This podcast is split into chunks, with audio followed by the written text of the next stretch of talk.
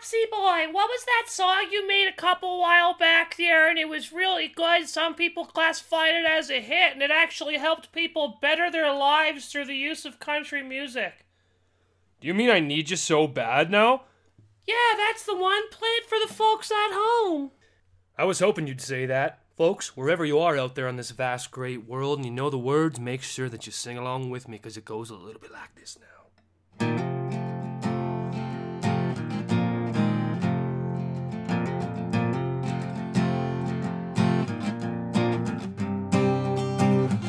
Through the hills where the Rocky Mountains roll, there's a song the men sing, and you've heard it before. It gives me chills when they scream it out loud.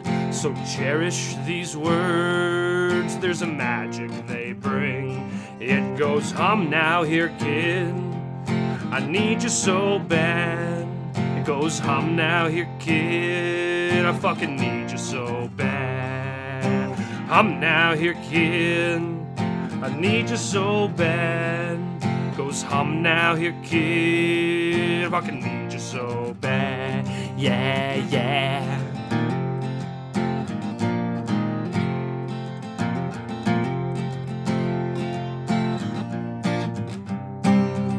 It's more than just a call. It's a fortune for us all.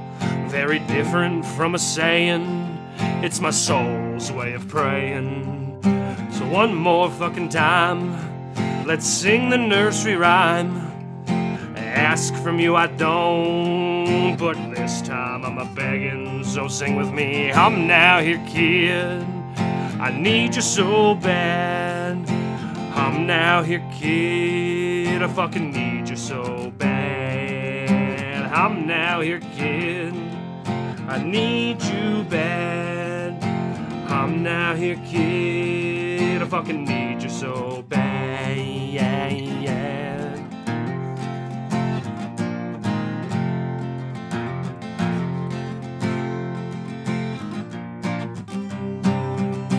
I'm now here, kid. I need you so bad. I'm now here, kid. I fucking need you so bad. Yeah, yeah. Oh, come on. Thank you. Ladies and gentlemen, welcome back to the program. It's host with the most hopsy go giggity baby boy broadcasting live and on location from the Calgary, Alberta studio here just after 5 p.m. on Monday, October 2nd. Gonna join you as we make our way on our ride home from work this evening. I wish this was a live show sometimes. I never really got into talk radio as a kid. My dad was huge into talk radio, and I thought that was so foolish. As then I'd be like, how could you just listen to someone talking? But no, talk radio is amazing. Talk radio is great. There's something must have just felt so personal. You know, you're alone in your car every day. Maybe you know you get this guy at the same time. You know, guy or girl, whomever.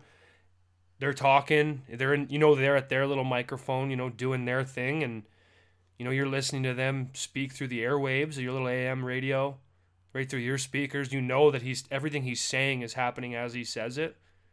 Pretty cool pretty cool. You don't see a lot of that going on anymore. I mean, I do actually. Uh, being back in Calgary, I got I, I do enjoy the Fan 960. They've been legendary in the Calgary area for a long time, and there's something about radio that's like about your area.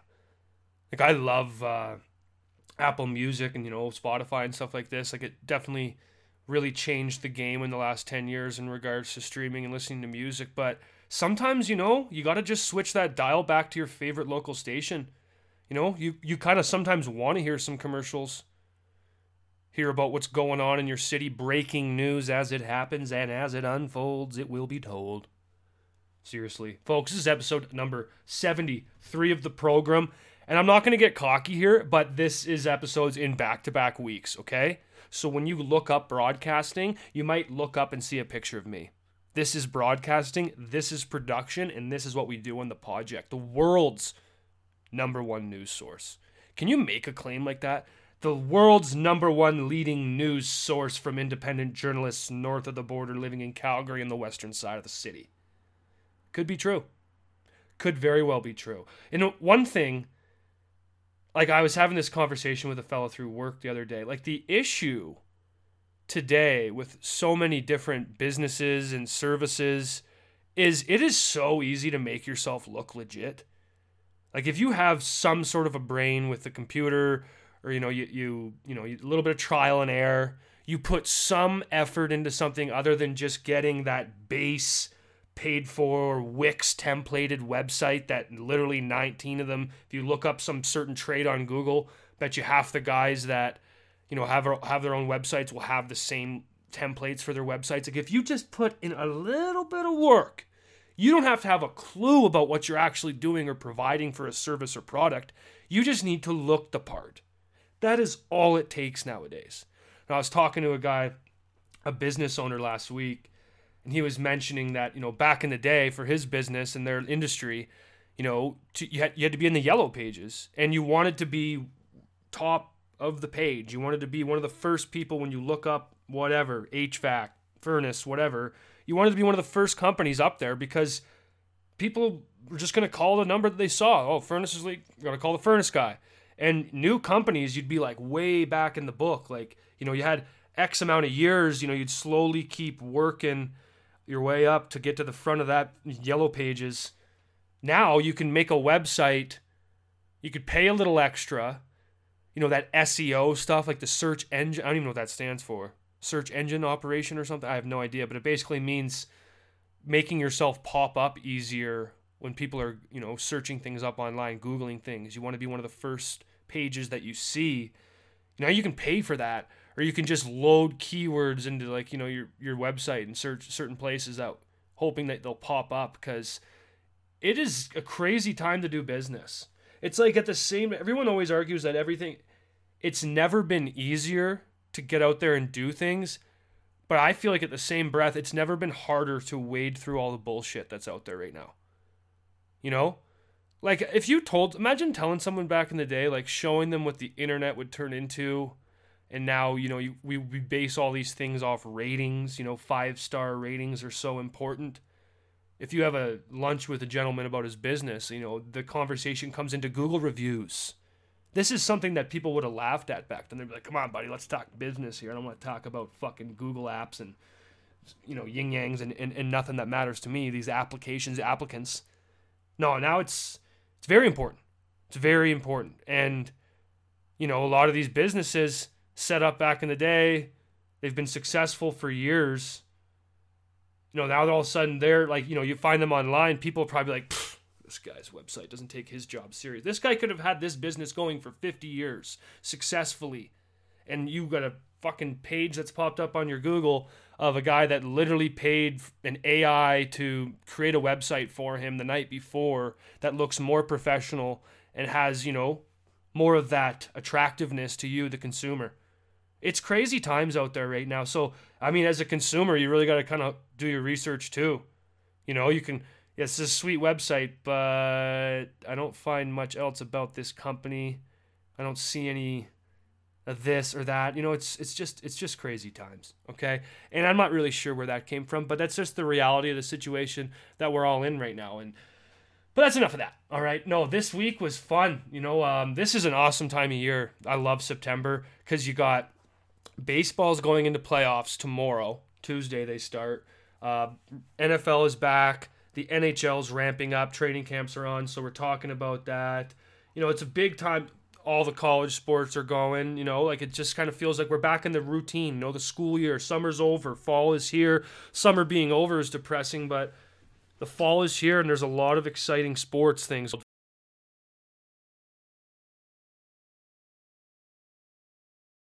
For a couple days, and there was a lot of people making their opinions known about this, and that that was the mark where he got hit by Hayden Hodgson obviously bringing it to notability was Mark Stone's interview after. I don't think if Mark Stone made the comments he did, obviously I wouldn't even be talking about this right now, and nobody would have a clue about what the fuck I'm talking about.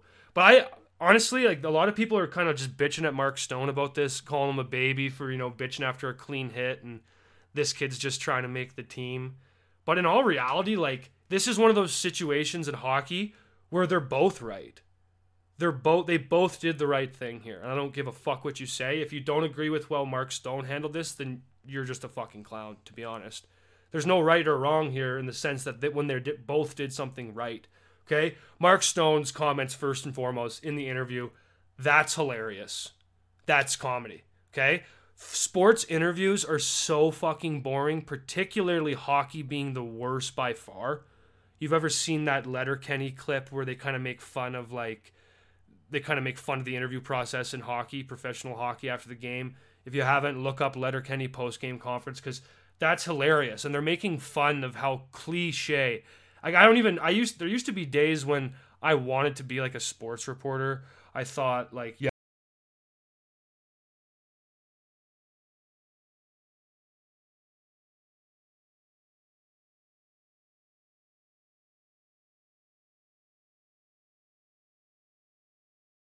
Yeah, no, uh, we worked hard tonight, and fortunately the bounces went our way, and uh, you know we just got to keep playing as a five-man unit, and good things are gonna happen. That's every interview. I could do the interviews for the guys. I you already know what they're gonna fucking say. Yeah, well, you know it's team game here, and uh, we're all just trying to get better every day and work towards that end goal. Like, what does that even mean? You could say that to the worst. You could ask that from a player on the worst team in the league, and they'll be all saying, you know, it's a process here, and we're just trying to you know pull together combine forces here and just keep trying to tack away until we get to that end goal. What's the end goal? Making the playoffs? Like they, every team just talks about the same thing. It's it's so cliche. So hearing Mark Stone with a little bit of flavor, especially in a preseason game, preseason game. This uh, that's what made me laugh. This is preseason. Like who gives a fuck what's going on in preseason? But apparently a lot of people do. So this was blown up on Twitter a couple days ago right after it happened. September 28th, I believe, or 27th was when this really happened last week. But Mark Stone notably says that's probably the last time I'll ever get to play against that guy. Not really much of a player, so I'll leave it at that. First of all, again, that's hilarious. That's fucking hilarious. People are saying Stone's being a bitch because, you know, it's a clean hit. What does he expect? Like, what? No, like, you just can't hit guys clean and yada yada. But I don't think people are understanding this guy just took his team with the C on his own chest to the promised land, bringing the first ever Stanley Cup to the Vegas Golden Knights. And he's in a preseason game. And Johnny Chuckapuck, with fucking seven NHL games to his resume, runs him over in the corner, absolutely steamrolls him over. If Mark Stone didn't react the way that he just did with the interview and the scrum ensuing after that play, I would be very disappointed in him and there would be addressed in the dressing room. You don't think that somebody would have brought that up? Our fucking captain just got buried in the corner of a preseason game from the nobody LA Kings, and we just let it happen? We just let it happen? No. They, all five guys on the ice, grabbed someone, little scrum in the corner. Maybe there's a little something there about the camaraderie and the team first aspect of the Golden Knights Maybe there's a correlation to Stanley Cup championship and what we just saw in the corner of a fucking preseason game when their captain was hit clean. You're allowed to do that. Not apparently when you're playing the Golden Knights. I love that. That is hockey. That's why hockey is a little bit different than the other sports. There's a game within the game, and that's what this is this is what we're talking about. All these people on Twitter like even if you go to like I scroll on Instagram today and I saw some um, highlights of this Junior A showcase in uh, Calgary this weekend. And there was a couple big hits and some scrums and, and some fights. And, you know, a couple of the comments are like, Mark Stone would never. Mark Stone could never. Like, this is going to be like a, I don't know, just like a, a, kind of a joke to say for the next coming weeks and months, maybe. And I, I just, that's absolutely insane to me. Stanley Cup champion Mark Stone gets run over in the corner and wasn't happy about it and people have something to say about that like that's it's just insane to me. But at this exact same tune what a lot of people are arguing as well is well this guy's you know he's, this guy's trying to make the team like what what's he supposed to do? Exactly that. Exactly what he just did. If hayden hodgson doesn't make that hit because he's respecting the golden knights captain stanley cup champion that's insane. And he won't make the team if he's not playing that way he needs to play that way. He needs to get noticed. I guarantee you, nobody really. I mean, this guy's a great player. He has NHL games on his list. on his resume Sorry, He's clearly a good fucking hockey player. But after this happened, I'd never heard of this kid. I go and look at Elite Prospects. Elite Prospects is like a hockey database site, much similar to Hockey DB. I only look at Elite Prospects usually. I'm sure it was the same story on Hockey DB. But this guy was the number one trending player the next day after that. I'm not sure if this guy has Instagram or something like that, but I'm sure he was seeing a noticeable bump in his online following immediately after this happened. So it's a win-win for everyone, okay? And I know that that sounds funny. I just I saying that they're both right is the case in this instance. If Hayden Hodgson doesn't make that hit, he won't be playing at these high levels. You know what I'm saying? And what's really hilarious to me is like the saying, it's like that's probably the last time I'll ever play against that guy. Not much of a player. I'll leave it at that. That coming out of his mouth puts in perspective how fucking good NHL players are. That's probably the last time I'll ever see him. Not much of a player. I'll leave it at that. Hilarious line. I look it up. This guy played in the OHL. He had 38 goal years last year in the OHL, point per game. Goes right to the A out of junior. Bounces around between the A and the coast. Played one year over in Slovakia for half a year, it looks like. But this guy was a steady coast player, had some A games, worked his way up to the American League, started playing pretty well, and he got his first NHL games in 21 22 with the Philadelphia Flyers. Playing six games, he had a goal and two assists, three points, and 11 PIMs in those six games. So, you know, he looks like he might have fought in the NHL already. And then last year, he only had one game played for the Philadelphia Flyers, played 44 games for the Lehigh Valley Phantoms, their AHL farm team. But the year before, in 21 22, when he got the six NHL games, this guy had 19 goals in the AHL. And I know we're talking when we're talking about the AHL and you're comparing stats and players that are succeeding at that high NHL major league level. When you go down and look at a guy who's like not point per game in the AHL or you know, he doesn't seem to be absolutely lighting up the AHL, like we subconsciously think like, oh, this guy must not be much of a fucking player. I would have if I had the career that Hayden Hodgson has already had, I would be ecstatic. I think 99.99% of athletes would be ecstatic. And it's just funny hearing come from Mark Stone's mouth. Again, guy just won the cup with the C on his chest. His um, outlook on what a good player is is very different than the average hockey player. The average professional hockey player's outlook on who they think is a talented, accomplished hockey player. But when he just said probably never play against him again, not much of a player. Like imagine being as nasty as Mark Stone, and you can look at this guy's elite prospects and and just be like, yeah, this guy's dust. Like I look at this guy's elite prospects, I'm like, fuck, this guy's a stud. I wonder what Mark Stone would think about my elite prospects, or like, what, what would his comments truthfully be if, if he's that saying that fired up in the moment? Like I played one game in the coast, one singular game. I couldn't even hack it up to this level that this guy is like f- played very well at, and then seemingly jumped two levels above that to the best league in the world. It'll be interesting to see. This guy says Hayden Hodgson is signed for the 23-24 season with the Ontario Reign, LA's direct farm club. Interesting to see if this guy makes it, and maybe he runs Stone over again. That would be fucking awesome.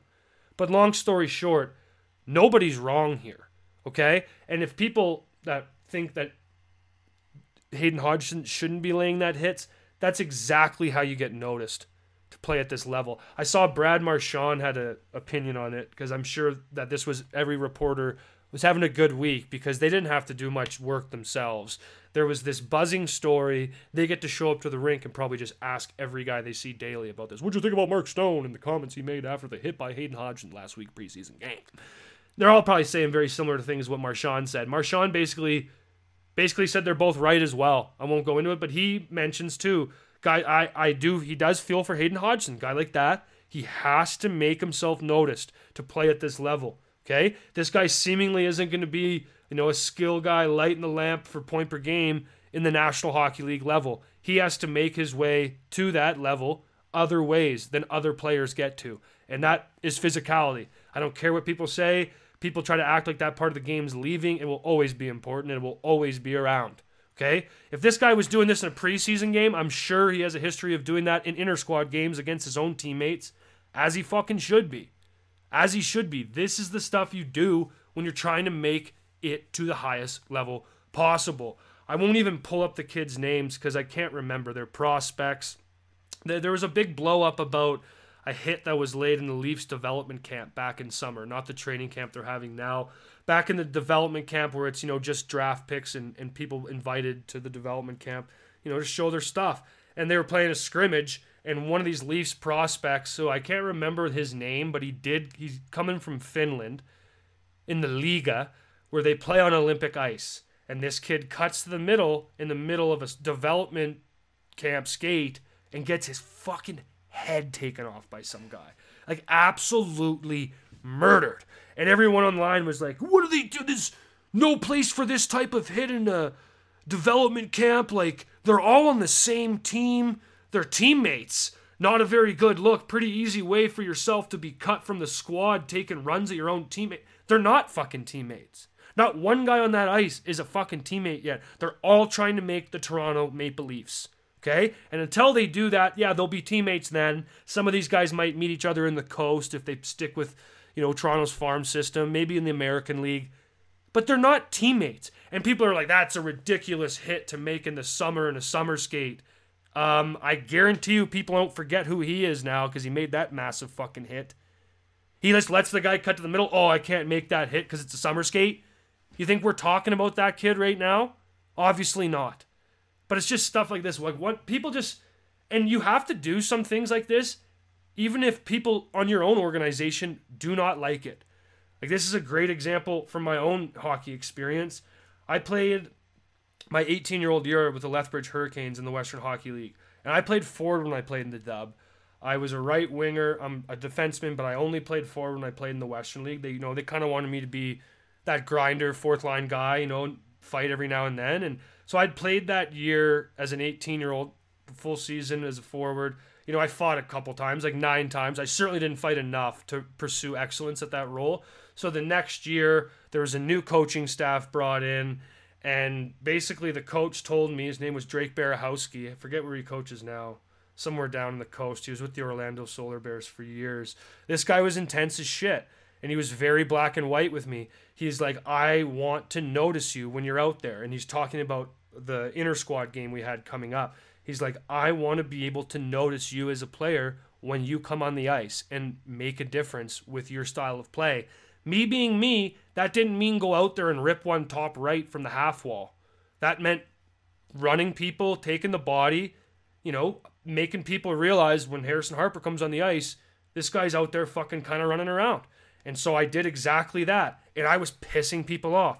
Like kids that hadn't made the team yet and were like, you know, trying to, you know, at their first camps and stuff, probably having cages on. Like I was taking kids' fucking heads off. And I'll never forget it. I forget the lad's uh, actual name, but it was um, his son played in the NHL for a long time, Klinkhammer. His dad, Klinkhammer Sr., he was uh, uh, one of the head scouts for Lethbridge, and he was coaching the team I was playing on the inter squad game. And I remember at one point we had a tough guy on our team by the name of Josh Durko. Like uh, this uh, Klinkhammer guy, one of the scouts in the inter squad team against me, he sent uh, Durko out there to grab me.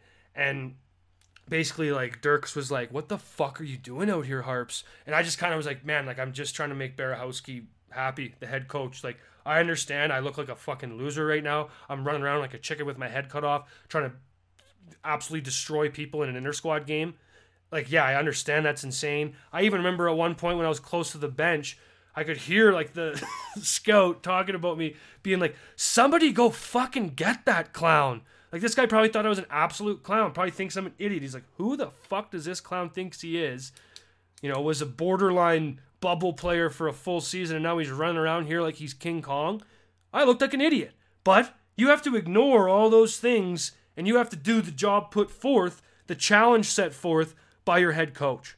And that's what I did.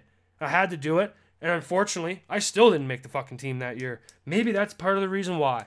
And I'm not trying to like say that like I have some hockey mind because, you know, I played a little bit myself, but this is an experience in my own instance that it reminds me of stuff like this. Like Hayden Hodgson is going to hit Mark Stone in that situation every single time. And Mark Stone getting hit in that situation in a preseason game he's going to be pissed off every single time. Okay? And there's no right or wrong there. That's just hockey. And we had Nick Kyprios on this show way back. I don't even remember when that was. That was a great episode. Pretty cool that I got to do that. Uh, one of my fondest podcasting memories. But he said the same thing to me. He seems like a very classy, well respected guy off the ice. But he said to me, eye for an eye is like maybe not the advice you give in the real world, in the day to day, but hockey's not the real world. You can kind of go eye for an eye. And that's the beauty of the game and how you can police it and how you can take things seriously to different levels if you please to. You can cross the line in hockey, and that should be celebrated, not demonized. This is great content for the preseason. Do you know when was the last time I gave a fuck about anything going on in the preseason? Not recently, till this happens. That's entertaining. And if Mark Stone would have this, you know, if more players would have an interview like Mark Stone in this instance, God, the interviews would be more entertaining and we would enjoy them much more so. Okay? But enough on that scenario. Again, hopefully Hodgson makes the Kings and we could see some sort of uh, you know, might be a reason to check out that next regular season game between the Kings and the Vegas Golden Knights. 82 game seasons, you know, there's sometimes it's hard to make up storylines. So it's nice that we have one getting right off the get go in the preseason here. Okay? Uh, something else I wanted to touch on here was an article I read just this past week. The in Canada, U Sports is like the NCAA in the states. I'm saying this for my American listeners, those of you up in Canada who say no shit, but there's some people that might not know what the U Sports the U Sports is. Okay, U Sports drops first year grade requirements for participation and for scholarships. I don't know what to think about this one. I'm going to just quickly give you the gist of what's actually going on. Canada's governing body of varsity sports is changing its policies to allow students entering universities to be eligible to participate in sports and receive athletic scholarships regardless of their grades. Kind of sounds weird. U Sports said in a statement Thursday that enrolling student athletes will be able to play and receive scholarships as long as they have been accepted to a member university and are enrolled in degree granting courses. This these changes will come into effect in the 24-25 season. So currently, student athletes have to have an 80% average in their final year of high school or CEGEP, which I believe is um, almost 90% sure that in this, in uh, Quebec, the CEGEP is like um, after uh, high school they do like a it's like a get ready for college course basically, and you get a diploma. So that's what the CEGEP is. That's what they're referring to. But yeah, that they had to have an 80% average in their final year of high school to be eligible for entry and entering athletic scholarship and a 60% average to be allowed to play varsity sports in their first year. So this is kind of where I think it gets crazy. These changes intend to remove system, systemic barriers impacting a student athlete's ability to participate in U Sports and receive funding assistance for their pursuing education, says U Sports CEO Pierre Arsenault in a press release sys- systemic barriers is having good grades to go to post secondary schools. That's a systemic barrier. Kind of sounds a little weird to go get an education that you need the grades to do for, and that sounds weird. But our focus is to make university studies and sports participation more accessible. For current entering student athletes, participating in U Sports depends on their high school or CEGEP grades. Therefore, we chose to align participation and scholarship qualification with admission to an institution. So that's, I find that odd to me. I mean, also, I don't know if the way they worded this, if you need a 60% average to be able to play varsity sports in your first year, if you aren't able to get a 60% in your university course that costs about, you know, on average, what's a degree cost in Canada right now? Who knows? Let's say roughly seven grand a year. So four times seven grand. Let's look at, say it's 30 grand. Let's just say 28, 30 grand, whatever you want to call it. You're paying $30,000 for an education that's worth that much, we're hoping. And you don't need to make requirements educationally. You don't need to maintain a certain average. like being uh, that's one thing that ma- making it more accessible like playing varsity sports while getting a education is a privilege it's not a right and if like i don't i find that hilarious like thankfully for me when i went to university and played U sports i was a mature student i didn't start as a freshman in school till i was 21 took three years off after high school playing junior hockey so by the time i applied to be you know, in university and play sports, I was a mature student and they didn't take my high school grades. Thank God, because I was an absolute idiot in high school. But this is just funny to me. And I don't mean, again, I don't know how many, like, there's not too many sports where I guess I shouldn't say that, but, you know, majority of athletes coming into U sports are coming right out of high school.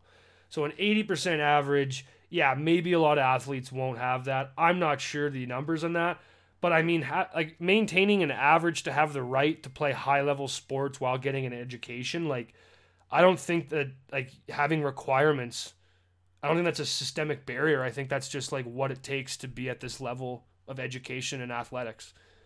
And if that's too much to ask, like what are we what are we lowering the bar to our ankles for? Just so we can get more people in? And like I don't know if this was like the way it's worded too is like is this more of a focus on like new schools that have entered the U Sports ranks and maybe used to be accredited as a college and now you know they this is like something some sort of a weird rollover. Not entirely sure but like you know I I understand creating it more accessible but when that means like lowering the standards that it takes to get in as requirements I don't know if that's the best idea in my eyes. But this is the end of the article too also, beginning in the 24 25 U sports, institutions will be required to give a minimum of 45% of their total athletic scholarship units to athletes on men's teams and a minimum of 45% to athletes on women's teams. So that extra 10% they say will be given to schools that have, you know, big teams like football teams, so they have to give out a couple more scholarships to a couple more male athletes cuz football freaking teams have like 90 guys on the roster. But that makes sense. You know, I agree with that 100%. You know, like men's teams shouldn't have more right to funding than girls' teams do at the same institution. I'm all for that. But this is just um it's it's funny to me. I just like I don't know. I'm reading some of the comments too. It doesn't seem like I'm that far off the general consensus that like I don't get why like lowering the standards educationally you know, I get it. They want to get more people AFA rewards, which is an athletic financial award. But like, I don't believe in U Sports. You can get a full scholarship to begin with, and I might be wrong. Like, I tried to Google this, and it says it's right. But you always wonder who's like writing these articles. It's always usually someone that probably didn't go to U Sports schools, probably didn't play U Sports. They're just like regurgitating bullshit that they came up with or maybe heard in a fucking hallway as a passerby. So be interesting to see if this is like has an effect on anything or if it makes you know the average person entering U Sports a little less inclined to have higher grades. I don't know, but I remember like a lot of people like the way I look at university too. Like it's saying like if you can't if you can't attain a 60% average, you won't be allowed to play varsity sports in their first year. Like I'm almost certain like you needed a 60% to be able to play at any year. But to be honest, if you're again, if you're going to university and you can't fucking pull together a 60% at in courses in the degree you're pursuing, why the fuck are you even at school? Like that's the reality of it. I get it, school's not easy, it's tough and at times you have to grind through. But if you're you know investing in X amount, again, I would love to know the average tuition of a degree in Canada. But I remember it was basically like to my knowledge when I got a degree doing I did business, it was basically like a 40 class degree. So it was like 40 classes was what it took to get your degree. So I mean, at my time, I think course average was probably like 500 to 700 dollars. So whatever the math ends up being there, but if you're gonna put that much in to attaining a higher level of education, maybe show the fuck up. And like I say this, and I mentioned this when I was still in university as a as a student athlete. Like when when hockey season would end, and it would just be, you know, the last couple months uh, with exams and whatnot.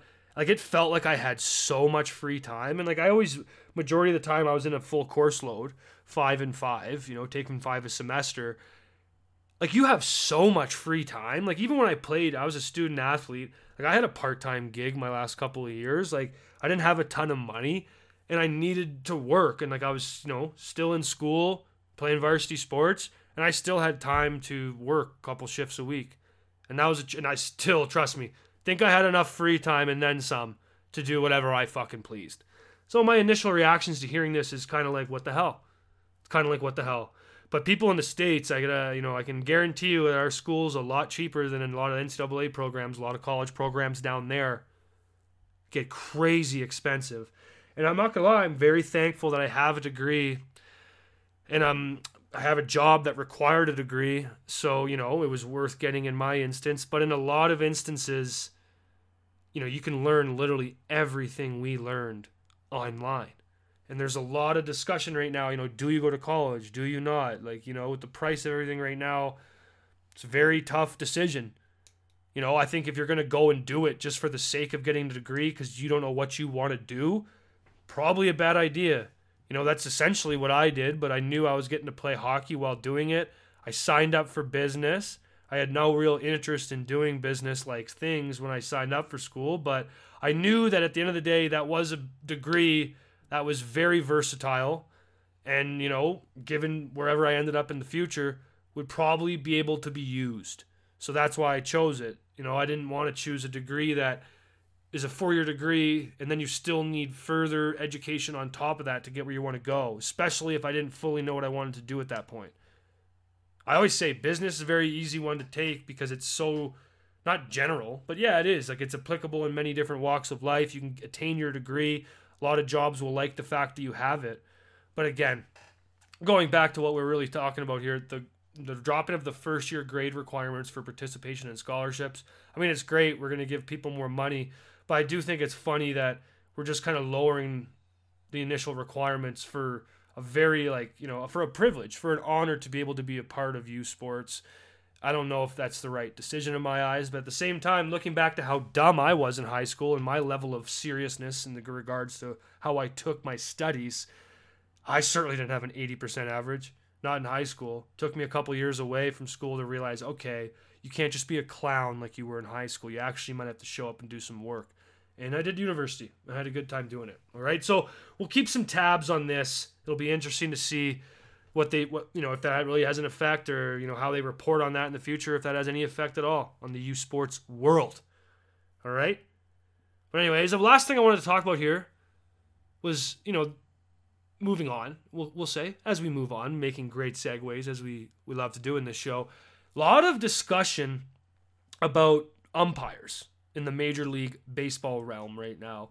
And it is it's very fun. People's favorite thing to do is now especially with the tvs having the strike zone literally just put out there for every single pitch. You know it's very easy for us to all criticize when umps miss calls. And i mean i've never even umped a little league game. I played baseball till i was 16 but i can imagine being an umpire extremely difficult. Extremely difficult obviously calls are going to be missed so like i sometimes laugh like you know, people are getting really upset when you see a couple, you know, just outside the strike zone. People are bitching and moaning on Twitter when they get the opportunity to like look at it like three different times and sometimes get slow motion. And sometimes it just makes me laugh. But I, I, I do understand where they're coming from. And you know, I, I saw like Bryce Harper like lost it on this ump named Angel Hernandez, who apparently is like renowned for like blowing one big bad call a game. And Harper lost his mind to the point the guy like ripped his freaking bucket off and tossed it into the third row, which was hilarious. Again, great, great opportunity to sell more popcorn. That kid went home with a souvenir, lucky fan. But this is like, there's always this argument now, like they have the technology to have robot umps, and they it would be hard to implement. Uh, there's some league that's in like the minor leagues or something like that. It might be an independent league, and they have uh, robot umps, and then they've done that a couple years ago. They were trying it out. And you could get every single call right and there would be no discretion. But i don't know. I'm not gonna lie. Like it's such a weird thing to contemplate because it's like you, yeah you get 90 100% accuracy. There'll never be a need for a challenge. You know we could save all that time but sports have a human element to it. And having umpires brings that human element to a sport like this And I've heard like the opinions of major league managers, a lot of players like I don't think they want they don't want robot umps. I don't think anyone wants that to come in, especially with a game as historic as baseball who until this past year, you know, there hasn't been many rule changes in the history of the game, which is a very beautiful thing. But then you also like look at how hard it would be to be an umpire.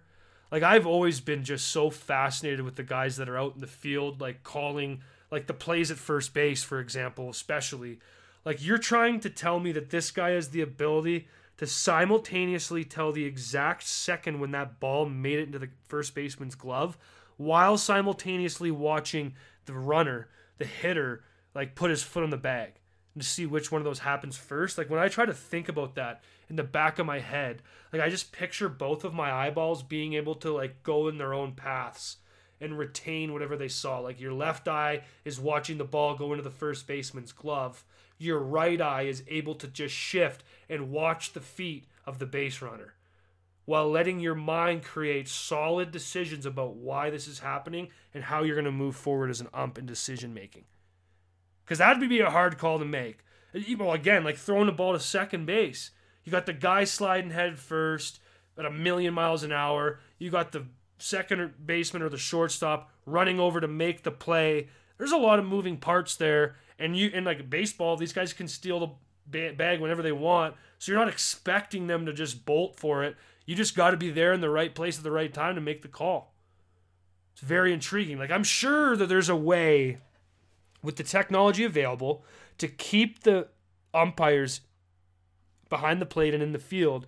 But if there is like an indiscretion or you know a clearly a really bad call that was made, then you can go and just okay, yeah, that was a little crazy. There seems to be a little bit of hoopla, a little bit of hoorah about that last call. Why can't we just go take a quick look at what the technology says? Because if you went straight robo ump, like already with like game would be over in like fucking an hour and a half sometimes, wouldn't it? It'd be over fast. And then you get rid of one of the most amazing, hilariously great parts of baseball is when a manager comes humming out of the dugout and just starts bitching at the ump. Like that is unbelievable stuff. And then when they like the umpires like decide to throw him out, like whoever like they have their own little gestures. It's like charades. Like you know what he's saying the second he goes to do the throw out for the ump. You know what that means. You don't even watch baseball. You're like, he's out of here. That's fucking hilarious. That doesn't happen in other sports. Keep the identity of this game intact. And like I seen on Twitter now, they even have like accounts where they scout the umpire. forget what it's called. I'm sure you could type in umpire scout Twitter, it would show up or X. Sorry, I gotta call it X. But that's like, and they're given like scorecards, like percentage of calls that were right, and you know how many were missed, yada yada yada. Like imagine like that's the conversation these umps got to be having now. Like they're showing up to the ball field like probably a couple hours early. Like who knows when they show up to the field and they show up and they're like, "God damn, boys! Like I really got it on Twitter last night." No, it was that third inning, Jimmy. No, well the guy was throwing. He's a lefty. I don't know. he's got that weird submarine release. John, I don't know where the fuck he's throwing the ball half the time. Okay, and his catcher is so goddamn good at framing pitches. It's hard to tell what's what out here. And that's one thing. Like I don't think a lot of people know that aren't really that big into baseball. Like a big skill for catchers is framing the ball. And that means, like, yeah, a ball might be an inch or two outside the zone, but you have the ability as a catcher to, like, sell it like it was a strike. Like, you might just quickly move your glove to the two inches, but instead of just catching it and keeping your glove there, you, like, try to, like, quickly move it into an area of the strike zone that is there and would be a strike, but you try to do this, like, secretely so that you're not, like, just going out there like a Hollywood glove save in hockey spinning the windmill around because then you just know that that's obviously it wasn't a strike. But if you do a little quick little whoosh, put it back in the strike zone, that's framing your pitches. Some people who don't understand baseball is like, oh, that's cheating.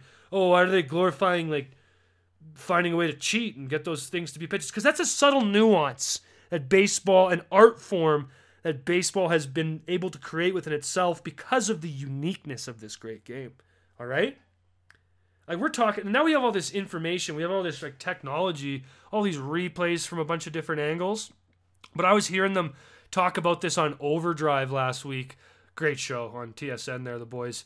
Overdrive. You better be a Leafs fan though if you're gonna listen to that, because obviously it's a Toronto show. They talk about the Leafs a lot, but they were having this conversation about umpires, and it kind of went to this, and I actually laughed out loud because I'd never, I'd never even considered this. I never even thought about this. You know, we got all these Twitters now. We got the replays, slow mo, the uh, strike zone with the bat in the batter's box every pitch that we see when we watch it live on TV now. But could you imagine like the umps like back in the day, like 1900s, like 1905, 1910, like I would love to see the uh, Twitter report cards on their their calls back then. And like, could you imagine? First of all, let's imagine how hungover these guys probably were. Imagine like it's a double header, like there's one on a Sunday afternoon, like you slept for two hours last night and you have woke up, you probably had a black coffee and you drank two bottles of whiskey the night before, like your head's just fucking ringing. You can't even see. And then you're standing there with your couch fucking sofa cushion in front of you as a chest protector as an ump. Or you're probably not even wearing it. You're probably wearing a dress shirt and probably wearing a tuxedo and jeans. Whatever the hell they would wear back then. Just no padding. Probably ump probably just had bare face, fucking just hanging his hungover mug right over that catcher, just right looking over his shoulder there, whispering in his ear, strike, ball. Like imagine. I would love to just be able to like go back in time with the technology we have and see some of these strikes. Like what if you're like the greatest pitcher but back in that era, like just like routinely never really threw many strikes. It just he was so respected. It was like fuck, I'm not calling a ball on that guy. He'll find me after the game put a bottle over my head and there's no one on Twitter to tweet about it or catch a video of it and get him in trouble for doing so. Like, do you? I'm sure if Babe Ruth was up at the plate back in the day and Buddy was just hung tits and he had no idea what to do with a ball like that, you know, might have been questionable on the corner of the plate. He's given Babe Ruth the benefit of the doubt. I'm imagining every single time. Like, and imagine back in the day, you're out there, Yankee Stadium back in the 1920s, and you're sitting up in right field and someone like blows a pitch, and yeah, a couple people around the you know batter's box or that notice that you know was probably a bad pitch, they're probably humming and hawing. But you're up in frickin' section 136 having cracker jacks, probably lit out of your tree. You don't you didn't notice there was a bad pitch. Watching baseball when you're up in left field, like and sometimes like I was at a Jays game once, like sitting like literally three seats away from the final row in left field of the Rogers Center and like someone threw a pitch and it was a right-handed batter so like literally we can't even see the catcher's glove. We can just see like the, the batter's ass. And like someone threw it and he's like that's a that's inside! And like we just started laughing. I was like would you shut the fuck up and go grab a hot dog? We're in section 554 we don't get to comment on the pitch calls in the strike zone from section 554 we had to take an elevator two different elevators to get up here and you're gonna tell me you can tell me what's going on in the strike zone? Get fucking real. Another thing about the Rogers Center, too, quick tangent there. Don't eat those dollar dogs on dollar dog night. Every Tuesday's dollar dog night. It smells like carcass. I don't know if it's human or what. It smells like a dead carcass when you're out there. You should be paid a dollar to eat those hot dogs. They are heinous. They're not good. And they are probably not built for human consumption that I can guarantee you. Don't have them. But yeah, I thought Overdrive brought that to my attention. Imagine being an umpire in the early 1900s. Holy fuck. You probably could just go around and start yelling shit. Like, no one would even know. Like, and, and like, umps used to have those awesome calls, probably like dating back to before the times of like scoreboards and sounds and, you know, the organ plan. Like, when the umpire goes, like, gives like the strike and goes! I that's some of the funniest shit I could ever be around. And like growing up, you know, in Calgary, Alberta, probably not the biggest baseball scene in the world, but like, you know, you grow up and you start to realize like, oh, here's like the umpires that, you know, you kind of get an idea of who's going to ump your games usually by a certain age 12 13 like a lot of the guys that are umping you've seen them a time or two so like you know there was a guy like i'll never forget him i don't know how he went home and was able to even like there's no way this guy could say a word to anyone. Like he would do like a little league baseball tournament on a Saturday and probably just do game after game after game. And he wouldn't just do like the hey, he wouldn't do that just for like strikeouts. He would do it for every goddamn strike that was pitched all day. Little League tournament. Granted, we were pretty young. Maybe some of these guys weren't that best at finding the strike zone. But that guy's voice must have been completely gone. That guy's vocal cords shredded every single time. And he would do like this step to the right and he would put up his right hand and he would literally take like it was not like a drop lunge. It was almost like a half lunge. He would stand, his left foot would stay, like it was like the pivot foot in the basketball. But his right one, he would open up to the right, do a little bit of a drop lunge, and give the every strike. That's fascinating. That's the game inside of the game when it comes to baseball. Okay? And that's why we love the game. Do not get rid of the umpires. We need them around. It's very comical for all of us involved. Okay? And like I get it. Bad calls can be made, but again, that's kind of part of sport. Kind of part of sport. All right? Folks, this is episode number 73. Gosh, it's I feel crazy. Back to back week like back to back weeks. Who am I? Who am I? Who are we? We are the project. That's who. Okay? Episode number 73 is adjourned. MLB playoffs start tomorrow. The Jays are in. The, the country's enthused. The Phillies are in. They're gearing up for a long run. It's going to be good. We got hockey coming back in just a few days here. It's a beautiful time of year, like I mentioned before, folks. And we got to keep it coming for you through the project forever. All right? Thank you so much for joining me. This is episode number 73. It will be adjourned now. Thanks for joining us.